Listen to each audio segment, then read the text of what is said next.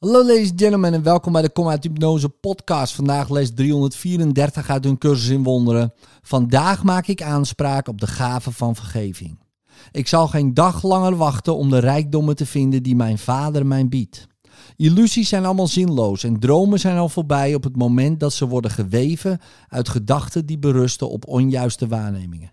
Laat ik vandaag niet weer zulke povere geschenken aannemen. Gods stem biedt de vrede van God aan alle die luisteren en ervoor kiezen Hem te volgen. Dit is vandaag mijn keuze. En dus ga ik de rijkdommen vinden die God me geschonken heeft. Ik zoek alleen het eeuwige, want uw zoon kan met niets minder dan dat tevreden zijn. Wat anders kan daarom zijn vertroosting zijn dan datgene wat u zijn verbijsterde denkgeest en angstig hart aanbiedt, om hem zekerheid te geven en vrede te brengen. Vandaag wil ik mijn broeder zonder zonde zien.